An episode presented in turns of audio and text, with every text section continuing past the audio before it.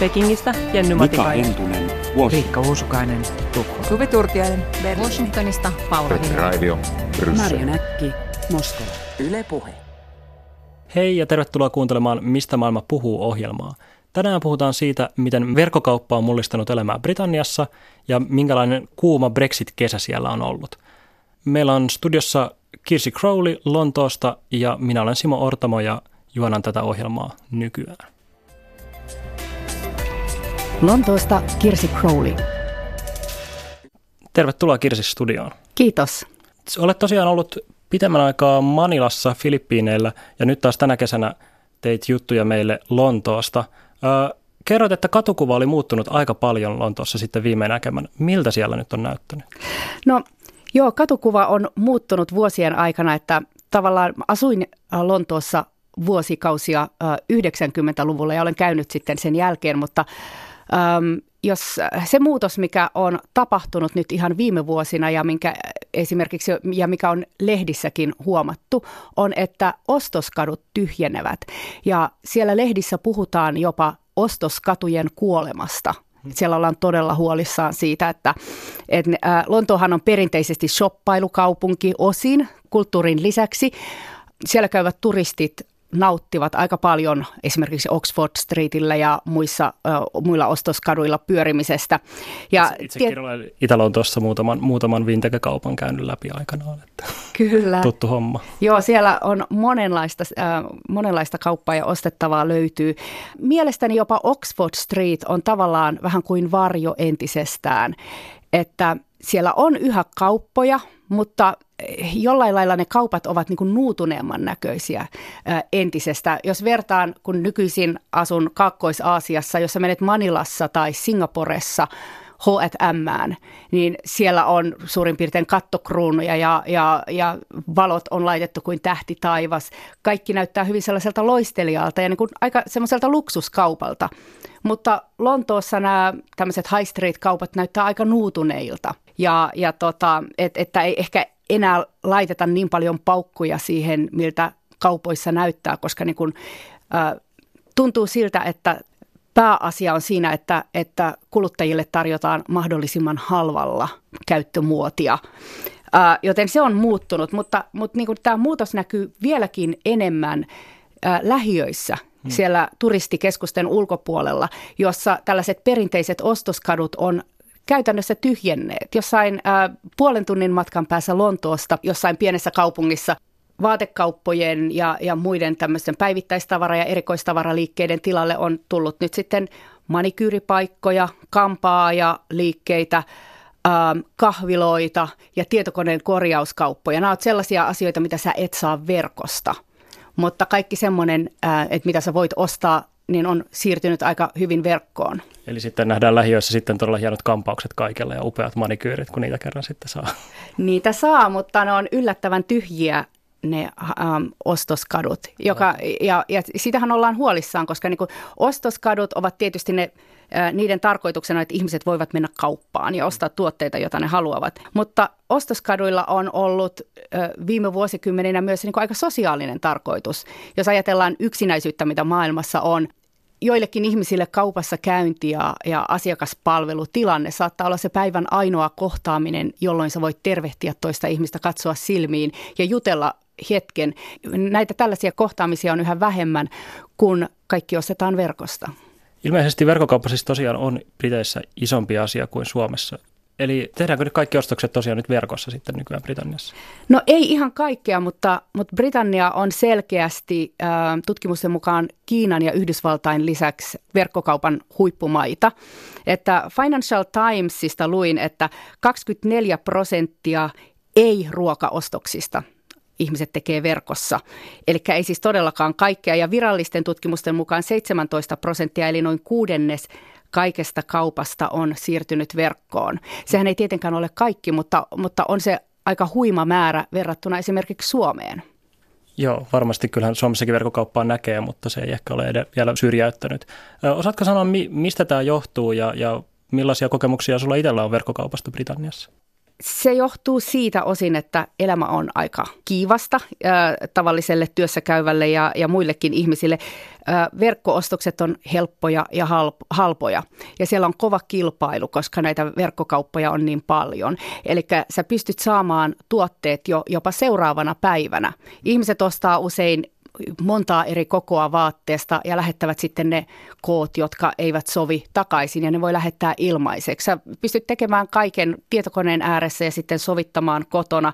Mä itse esimerkiksi tilasin kirjan ja DVDn Amazonista, mikä on suurin verkkokauppa Britanniassakin.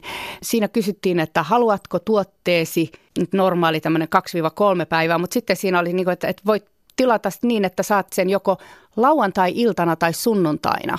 Sitten mä mietin, että okei, no mä en ole menossa minnekään lauantai-iltana, että kokeillaanpas, miten tämä toimii. Ja mun ei tarvinnut maksaa itse asiassa oikeastaan mitään postimaksua siitä, joten mä valitsin sen. Ja niinpä vaan seitsemän jälkeen illalla lauantaina – jakelija saapui ovelle ja antoi mulle paketin, mitä kauneimpana kesäiltana. Mä olin aivan ihmeissäni, että vieläkö tähän aikaan ihmiset ovat töissä näin kauniina kesäiltana, mutta sieltä se paketti vaan tuli. Ja sitten oli hyvä lauantai kirjan kanssa sen jälkeen. Kyllä, joo, katsottiin itse asiassa video ensin. Mahtavaa. Tota, ilmeisesti siellä siis tosiaan on tietenkin varmasti niin kuin asiakkaita aika paljon enemmän kuin Suomessa sitten verkkokaupoilla. Kyllä, kyllä. Että jos ajatellaan, että Britanniassa on yli 60 miljoonaa ihmistä ja Britanniassa verkkokauppa on, on aika suosittu myös muun Euroopan keskuudessa. Että, että käsittääkseni Suomestakin tilataan paljon tavaraa Britannian verkkokaupoista, eli niiden asiakaskunta on paljon laajempi myös kuin britit. Mutta tosiaan äh, esimerkiksi lähiössä, jossa mä asuin, mä näin joka päivä useita kertoja kadulla näitä supermarkettien pakettiautoja, kun he toivat ihmisille heidän ruokaostoksensa kotiin. Eli ihmiset ostaa ruokaostokset verkon kautta. Tätäkään niin kaikki ei vielä tee. Mutta, mutta niin tutkimusten mukaan ihmiset ostaa verkosta ruokaa noin kerran kuussa – ja silloin ostetaan isompi määrä, koska sen täytyy ostaa ehkä noin jonkun 70 euron arvosta ruokaa, että se tuodaan sitten kotiin. Joo, toi kuulostaa semmoiselta, joka varmasti Suomessakin on jo nähty, varmasti niin kuin yleistyy, mutta eli ollaanko me näkemässä Britanniassa ehkä se tulevaisuus, mikä varmaan Suomeenkin vähitellen rantautuu verkkokaupan kanssa? Voi olla. Tietysti Britanniassa niin kuin kuluttajien määrä on hyvin paljon isompi kuin Suomessa ja etäisyydet ehkä pienempiä. Et Suomessahan aina puhutaan etäisyyksistä monen asian ongelmana niin kaupan alalla, mutta varmaan tämä verkko tulee vaikuttamaan. Britanniassahan esimerkiksi nyt Next-vaatekauppa, joka on niin kuin aika suosittu uh, muotiliike, on Mä luin siitä, että, että Next on tekemässä uusia sopimuksia kauppapaikoistaan. Ja se aikoo nyt tinkiä näiltä vuokranantajilta, että jos vuokrat ei laske, niin pannaan kauppa kiinni ja siirrytään verkkoon. Eli nyt näyttää siltä, että kaupat myös pystyy jollain lailla neuvottelemaan ja pitämään tätä verkko läsnäoloa sitten niin kuin neuvotteluelementtinä kiinteistön omistajien kanssa, koska niin kuin yksi syy siihen, että bisnes menee verkkoon on, että he valittaa niin kuin vuokrien suuruudesta, plus myös näistä niin kuin, viranomaisten bisnesluvista, joissa he joutuvat maksamaan aika pitkän pennin. Millaista myllerrystä tämä on tehnyt sitten yritysten joukossa, että onko siellä ihan uudet toimijat vai samat vanhat niin, niin kauppa, kauppaketjut sitten vaan verkossa? No ö, osin on niin kuin samoja, mutta isoin on tietysti Amazon, joka on tullut Yhdysvalloista. Ö, sitten on Tesco, joka on iso ruokakauppa, päivittäistavarakauppa ja sitten on Argos, ö, joka myy enemmän tällaisia kodinkoneita, ö, keittiön ja televisioita ja muita myös niin kuin John Lewis, Marks Spencers ja, ja, ja nämä niin kasvavat verkossa. Ja samalla myös sitten esimerkiksi Marks Spencer ja sitten tämmöinen hyvin tunnettu brittitavaratalo House of Fraser ovat ilmoittaneet, että ne aikovat sulkea suuren määrän kauppoja. Että kauppojen sulkeminen tosiaan siellä ostos keskuksissa ja ostoskaduilla on todella suurta tällä hetkellä. Et viime vuonnakin suljettiin paljon enemmän kauppoja kuin avattiin. Eli kun tulevaisuudessa menee Lontooseen, niin ei ehkä pääsekään ihmettelemään Harrodsin ihmeellistä valikoimaa, vaan pitää klikkailla verkossa ja tilata hotellihuoneeseen omat uudet niin. tuota, tuotteet. Kuka sitä tietää? Ehkä hotellihuoneisiin tulee näyttöpäätteet, että sä voit sieltä tilailla sitten. Ja, kolme päivää verkkoshoppailua hotellihuoneessa ja sit, sitten takaisin kotiin. Joo. Hyvä viikonloppu. Onhan siinäkin ajatusta, joo. Mites tota, Onko tämä millään tavalla keskustelu, joka myös, niin kuin, tai kehitys, joka, joka jollain tavalla arveluttaisi Britanniassa? Ollaanko huolissaan ympäristö, vaikutuksista ympäristölle tai jotenkin muuten, että tämä muuttaisi sitten niin kuin huonompaan suuntaan asioita Britanniassa? No on tietysti puhuttu tästä niin tämmöisestä sosiaalisesta puolesta, että, että kaupunkien ilme muuttuu ja, ja se tietynlainen niin kuin yhteiselo siellä ja ihmisten kohtaaminen kaupoissa, kauppakeskuksissa ja kaupoissa muuttuu tai katoaa ehkä. Ympäristöasioista ei ole niin paljon itse asiassa puhuttu. Tavallaanhan verkkokaupassa on myös niin kuin positiivisia ympäristöpuolia siinä, että jakelu ja, ja, ja palvelu keskittyy niin kuin pienempään paikkaan, se vaatii vähemmän energiaa. Mutta Yksi asia, mistä on puhuttu aika paljon ja se keskittyy tähän verkkojätti Amazoniin, että sitä on arvosteltu todella huonoista työoloista Britanniassa, että tämmöinen tutkiva journalisti James Bloodworth meni salaa töihin Amazonin tämmöiseen jakelukeskukseen ja tutkimaan työoloja. Hän kirjoitti kirjaa niin kuin matalapalkka-aloista. Hän kertoi sitten kokemuksiaan, että työntekijät oli kertoneet hänelle muun muassa, että heillä on niin kovat työpaineet, että he joutuvat pissimään pulloon, he eivät ehdi käydä vessassa, koska niin heidän tavoitteita on, tavoitteet on pakata kaksi tuotetta minuutissa. Siellä oli kauhea stressi päällä kuulemma. No sehän kuulostaa, että meillä on aika lepposat olot täällä Suomessa vielä niin työ, työolojen suhteen verrattuna Amazoniin. Ö, oliko siellä mitään puhetta siitä, kun Saksassa oli tämmöinen kohu, että Amazon myös tuhoaa kaikki palautukset? Ja itse asiassa nyt oli Burberry kanssa ilmeisesti tuhoaa myymättä jääneet vaatteet. Onko tästä ollut keskustelua? No kyllä siitäkin on, on keskusteltu, että tämä on kyllä niin kuin varmaan semmoinen äh, kansainvälisesti ajatusta herättävä aihe. Ja ei, ei pelkästään niissä maissa, joissa tätä tapahtuu, vaan niin kuin yleisestikin, koska ostoksilla käyminen on niin, ja, ja nämä brändit on niin kansainvälisiä, että ostat sä sitten asioita, tuotteita Suomessa, Saksassa, Britanniassa, niin sä kannatat sitä samaa brändiä. Joo, kyllä toi, toi kuulostaa kyllä siltä, että varmaankin viiden vuoden päästä painitaan varmaan Suomessa ihan samojen kysymysten parissa, että tuskin se pysähtyy tänne meidän rajoille. Lontoosta Kirsi Crowley. Toinen aihe, aihe meillä olisi tänään Brexit, eli tosiaan että tässä on ollut takana aika kuuma Brexit-kesä. Britannian ero EUsta alkaa pikkuhiljaa hahmottua, miltä se alkaa näyttää – Britanniahan eroaa EUsta ensi maaliskuun lopussa ja taustallahan oli se, että pari vuotta sitten oli kansanäänestys, jossa 52 prosenttia briteistä oli sitä mieltä, että EUsta tulee lähteä. Itse kävi Brexitia vastustavassa mielenosoituksessa Lontoossa ja kuunnellaan ensin, että miltä siellä kuulosti ja jatketaan sen jälkeen. We demand a people's vote. We demand a people's vote.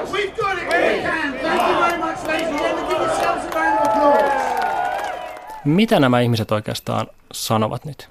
He sanoivat, että me vaadimme kansan äänestystä. Eli siellä on uh, iso joukko ihmisiä, jotka ovat tyytymättömiä tähän Brexit-kansanäänestykseen ja haluavat toista kansanäänestystä. He ovat sitä mieltä, että, että siinä vaiheessa ihmisille ei kerrottu, eivät, eivätkä ihmiset tietäneet tarpeeksi siitä, että mitkä ovat Britannian EU-eron seuraukset. Joten nyt kun on kaksi vuotta kulunut ja on kirjoitettu paljon enemmän, ihmisille alkaa hahmottua paljon tarkemmin se Brexitin hinta, erityisesti Britannian taloudelle, mutta myös ihmisille liikkumisen ja tämmöisen eurooppalaisen elämän muodon suhteen. Millaista mielenosoituksessa oli ja, ja kuinka paljon ja keitä nämä ihmiset olivat, jotka todella vastustivat niin paljon Brexitia, että haluavat mennä kadulle siitä sanomaan? Tämä mielenosoitus oli tasan kaksi vuotta sen äh, kansanäänestyksen jälkeen ja, ja tota, se oli aivan valtava. Lontoon keskustassa kadut olivat äh, aivan täynnä, että siellä oli ainakin kymmeniä tuhansia viranomaisten mukaan itse asiassa jopa 100 000 ihmistä. Ja hyvin tällaiseen tyypilliseen brittiläiseen tapaan, niin se on aika semmoista karnevaalimaista ja osin taas tämmöistä niin perhepiknikmäistä, että sinne tullaan niin kuin koko perheiden voimin. Ei voi sanoa, että se on vaikka keskiluokkainen tai vauraan väestön tai tietyn äh, niin kuin etnisen ryhmän mielenosoitus, vaan siellä oli todella niin kuin ihmisiä niin kuin monista eri niin kuin sosiaalisista ryhmistä ja, ja kulttuurisista ryhmistä ja niin edespäin. 52 prosenttia äänestäjistä halusi Brexitia ja 48 vastusti sitä, niin silloin sen joukon täytyy olla aika – niin kuin heterogeeninen. Ja se, se näkyi myös äh, siellä Brexit-mielenosoituksessa. Sitten siellä oli toinen mielenosoitus, jossa oli tota, äh, ne Brexitin kannattajia. Kun me lähdettiin sieltä Brexitin vastaisesta mielenosoituksesta, mä näin kaduilla näitä ihmisiä, jotka olivat siellä Brexitin puolesta mielenosoituksessa. Siellä oli vaan niin kuin, itse asiassa hyvin, niin kuin, sanotaan niin kuin kourallinen verrattuna siihen isoon mielenosoitukseen ihmisiä. Ja he olivat, eh, mun täytyy sanoa, että he näyttivät enemmän niin kuin, vähän kuin katutappeli taiteilijoilta ja heillä oli sellaisia kylttejä, joissa, joissa luki, että me haluamme maamme takaisin.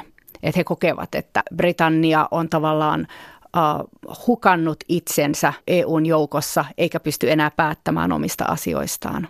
Eli onko tämä sitten niin kuin tavallaan se, se, mistä tämä niin kuin Brexit, halu Brexittiin kumpuaa, koska se on ehkä sellainen asia, mikä Suomessa on edelleen ehkä kaksi vuotta myöhemminkin vähän vaikea ehkä ymmärtää.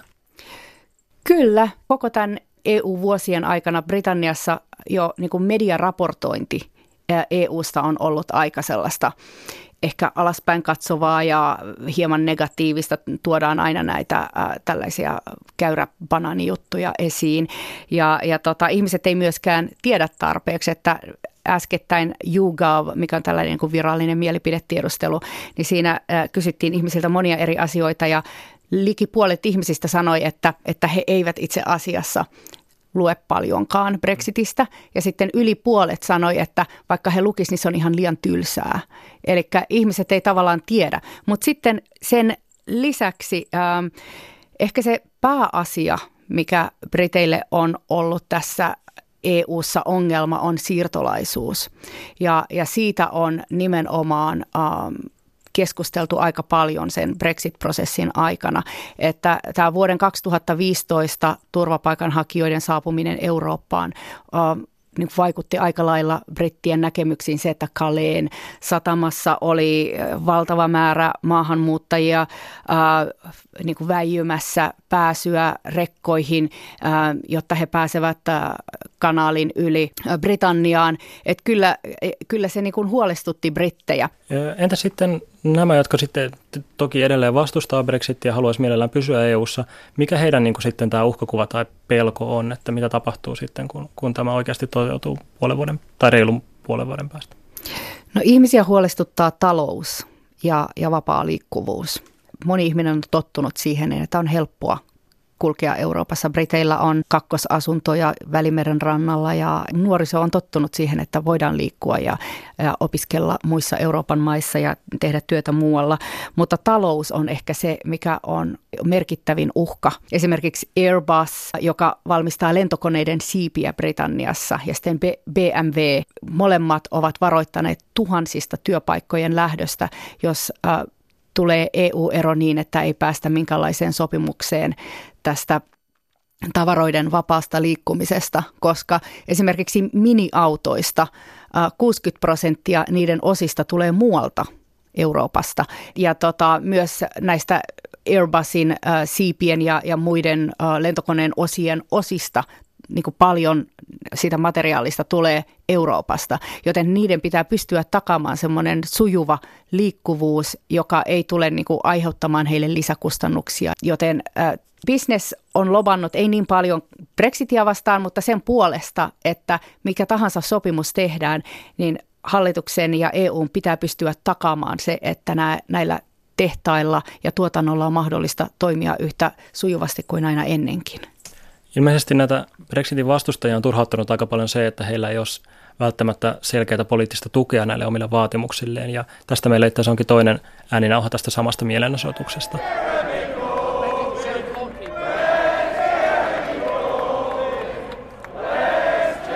Mi- mistä tässä nyt oli kyse tai mitä he tässä sanoivat? No ihmiset sanovat tässä, että where's Jeremy Corbyn, eli missä on Jeremy Corbyn työväenpuolueen johtaja, joka on oppositiojohtaja. Ja, ja tota, ihmisiä kismittää se, että, että niillä ei ole tavallaan poliittisesti sellaista paikkaa, jonka he voivat kokea niin kuin edustavan itseään nyt, jos, jossa olet Brexitin vastustaja, koska niin konservatiivipuolueen johto kuin työväenpuolueen johto kannattaa Brexitia. Ja he ovat sitä mieltä, että koska kansa on äänestänyt, niin he eivät voi asettua sitä vastaan. Ainoa mitä he voivat tehdä on neuvotella Britannialle paras mahdollinen EU-ero. Tällä hetkellä puolueet ovat sisäisesti yhtä jakautuneita kuin kansa. Eli osa joka puolueen edustajista joko kannattaa tai vastustaa Brexitia. Joo. No otetaan sitten vielä ihan nopeasti, että mitä seuraavaksi tapahtuu tämän Brexitin suhteen. Ilmeisesti Theresa May esitteli nyt oman suunnitelmansa, mitä hän nä- näkisi, että miten tämän Brexitin pitäisi tapahtua. Joo, eli May esitteli oman suunnitelmansa – jota sanotaan Checkers-suunnitelmaksi, koska se tehtiin siellä pääministerin maaseutuasunnolla. Mutta tämäkin on aika epäsuosittu, että nyt kun kysyttiin kansalta, että mitä mieltä te olette tästä Theresa Mayn EU-erosuunnitelmasta, niin vain 14 prosenttia ihmisistä itse asiassa uskoo, että se menee läpi Euroopassa. Että May haluaa että tämä tavaroiden vapaa liikkuminen taataan. Ja tästähän ei ole varmaa, että mitä EU tähän sitten sanoi ja minkälainen diili tehdään, mutta Brexitin kannattajat ovat sitä mieltä, että tämän takia Britannia olisi yhäkin EUn ikeessä, että me ei olisi tavallaan myynyt Britannian sielun takaisin EUlle ja sen takia tämä ulkoministeri Boris Johnson, joka on hyvin värikäs hahmo Britanniassa, erosi ja myös tämä EU-neuvottelija David Davis, he erosivat just tämän takia. Me ei tavallaan pyrkii jonkinlaiseen kompromissiin. Hän tietää, mitä business ajattelee ja hän tietää, että, että, että Britannian pitää tehdä joitain myönnytyksiä EUlle. Eli hän yrittää niin kuin jonkunlaista kompromissia, mutta sitten se ei kuitenkaan sovi kenellekään. Se ei sovi niille Brexitin kannattajille, mutta se ei sovi myöskään vastustajille. Ja, ja tota, mutta kello tikittää ja tämä on se iso huoli, koska lokakuussa – pitäisi päästä jonkunlaiseen niin kuin yhteisymmärrykseen siitä, että minkälainen EU-ero tulee. Muutoin maaliskuussa 2019, eli ei niinkään pitkän ajan kuluttua, tämä EU-ero tulee voimaan sitten, onpa sopimusta tai ei. Ja tällä hetkellä pelätään suuresti sitä, että EU-ero tulee ilman minkäänlaista sopimusta ja sitten se on niin kuin hyppy pimeään. Jos EU-erosta pystytään neuvottelemaan, niin sitten on siirtymäkausi vuoden 2020 loppuun, jonka aikana voidaan hioa näitä erilaisia sopimuksen osia ja, ja asiat voivat jatkua tavallaan vähän niin kuin ennallaan sinne, sinne asti. On ehkä totuttu, että tämä on aika hidas prosessi ja sitten yhtäkkiä tulee dramaattisia käänteitä. Mä luulen, että tämä jatkuu kyllä myös, myös jatkossa. Niin. Eikö se ole toimittajillakin, että mikään ei saa projektia loppuun niin nopeasti kuin lähenevä deadline, että ehkä tässä on sitten se sama juttu. Varmaankin päästään, päästään ehkä jonkinlaiseen deadlineen. Lontoosta Kirsi Crowley. Ihan lopuksi tässä olen ajatellut, että kysyisin sinulta suositusta jostain kirjasta, elokuvasta, blogista, mistä tahansa, joka kertoo jotain tämän nykyisestä asemapaikasta, eli Britanniasta. Niin mitä suosittelisit meidän kuulijoille? Mä itse luin tässä ä, alkuvuodesta sellaisen kirjan, joka on kirjoitettu itse asiassa muistaakseen, olisiko 2012. Ne on John Lancaster, ä, joka on kirjailija, mutta hän on myös toimittaja, erityisesti perehtynyt ä, talouteen ja pankkiasioihin. Ä, hänen kirjansa nimeltä Capital, joka suomeksi käännettynä voi olla joko pääkaupunki tai pääoma. Ja molemmistahan tässä puhutaan, että se kertoo tällaisen pienen äh, kadun, äh, tällaisen keskiluokkaisen lontoolaisen äh, kadun asukkaista. Ja, ja se, se on niin kuin hyvin semmoinen poikkileikkaus äh, Britannian väestä ja, ja tota, siellä, siinä kadulla asuu esimerkiksi tämmöinen äh, varakas pankkiiri kauniin vaimonsa ja, ja pienten lastensa kanssa hyvin tämmöinen täydellinen vauras perhe ja siellä asuu semmoinen vanhempi nainen, joka saa tietää, että hän on kuolemassa syöpään ja hänen taiteilijapoikansa käy siellä. Siellä asuu tällainen äm, aasialainen perhe, joka on ollut siellä iät ajat äm, niin kuin pitänyt pikkukauppaa. Sinne tulee tämmöinen nuori äm, afrikkalainen jalkapalloilija, äh, joka pääsee tämmöiseen huippuasemaan äh, paikallisessa jalkapalloklubissa. Ja se kertoo heidän elämästä ja tämmöisistä niin kuin heidän pienistä ajatuksistaan, jotka niin kuin tavallaan on hyvin sellaista niin kuin pientä elämää, mutta jotka niin kuin kutovat yhteen sellaisen aika terävän, mutta kauniin kuvan elämästä tämän päivän Lontoossa tai itse asiassa elämästä vuoden 2008 talouskriisin aikana, koska se vaikuttaa esimerkiksi aika paljon tämän pankkiiriperheen elämään. Mutta se, mikä näitä kutoo yhteen on, että nämä kaikki, kaikki taloudet tämän kadun varrella alkaa saada sellaisia postikortteja, joissa lukee, että We want what you have, eli me haluamme mitä sinulla on. Ja, ja tota, ihmiset ovat aivan niin kuin ymmällään, että, että mit, mikä tämä on ja, ja niin kuin heitä pelottaa, että, että onko nyt tulossa jotain terrori-iskuja ja niin edespäin. Ja, ja tätä ryhdytään sitten tutkimaan. En kerro tästä sitten tämän enempää, mutta, mutta niin kuin, että tämä on sellainen mielenkiintoinen kuvaus elämästä niin kuin talouskriisin aikaan yhteiskunnassa, jossa on myös niin kuin terrorismia ynnä muuta. En, tota, suosittelen lukemaan. Kuulostaa tosi kiinnostavalta. Ö, tarkistin tuossa, että kirjaa saa, ei, saa, ei ole suomeksi käännetty, mutta kirjaa saa kyllä kansainvälisistä verkkokaupoista sekä pokkarina että sähkökirjana. Okei. Okay. Kiitos. Tässä oli varmaankin kaikki tältä erää. Jos ymmärsin oikein, niin, niin palaat Filippiineille vielä tässä syksyn aikana ja kuulemme sitten sieltä, mitä sinne, sinne päin kuuluu. Mutta tässä vaiheessa ei varmaan muuta kuin, että kiitos tosi paljon, että pääsit käymään tänne. Kiitos paljon. Kiitos vielä kaikille kuulijoille ja seuraava jakso on kahden viikon päästä. Odotellessa voi kuunnella vaikka maailmanpolitiikan arkipäiväohjelmaa, jossa toimittaja Anna Saraste kertoo Euroopan vapaasta liikkuvuudesta rekkakuskien näkökulmasta. Minä olen Simo Ortama ja kiitos vielä kaikille kuulijoille. Yle Puhe.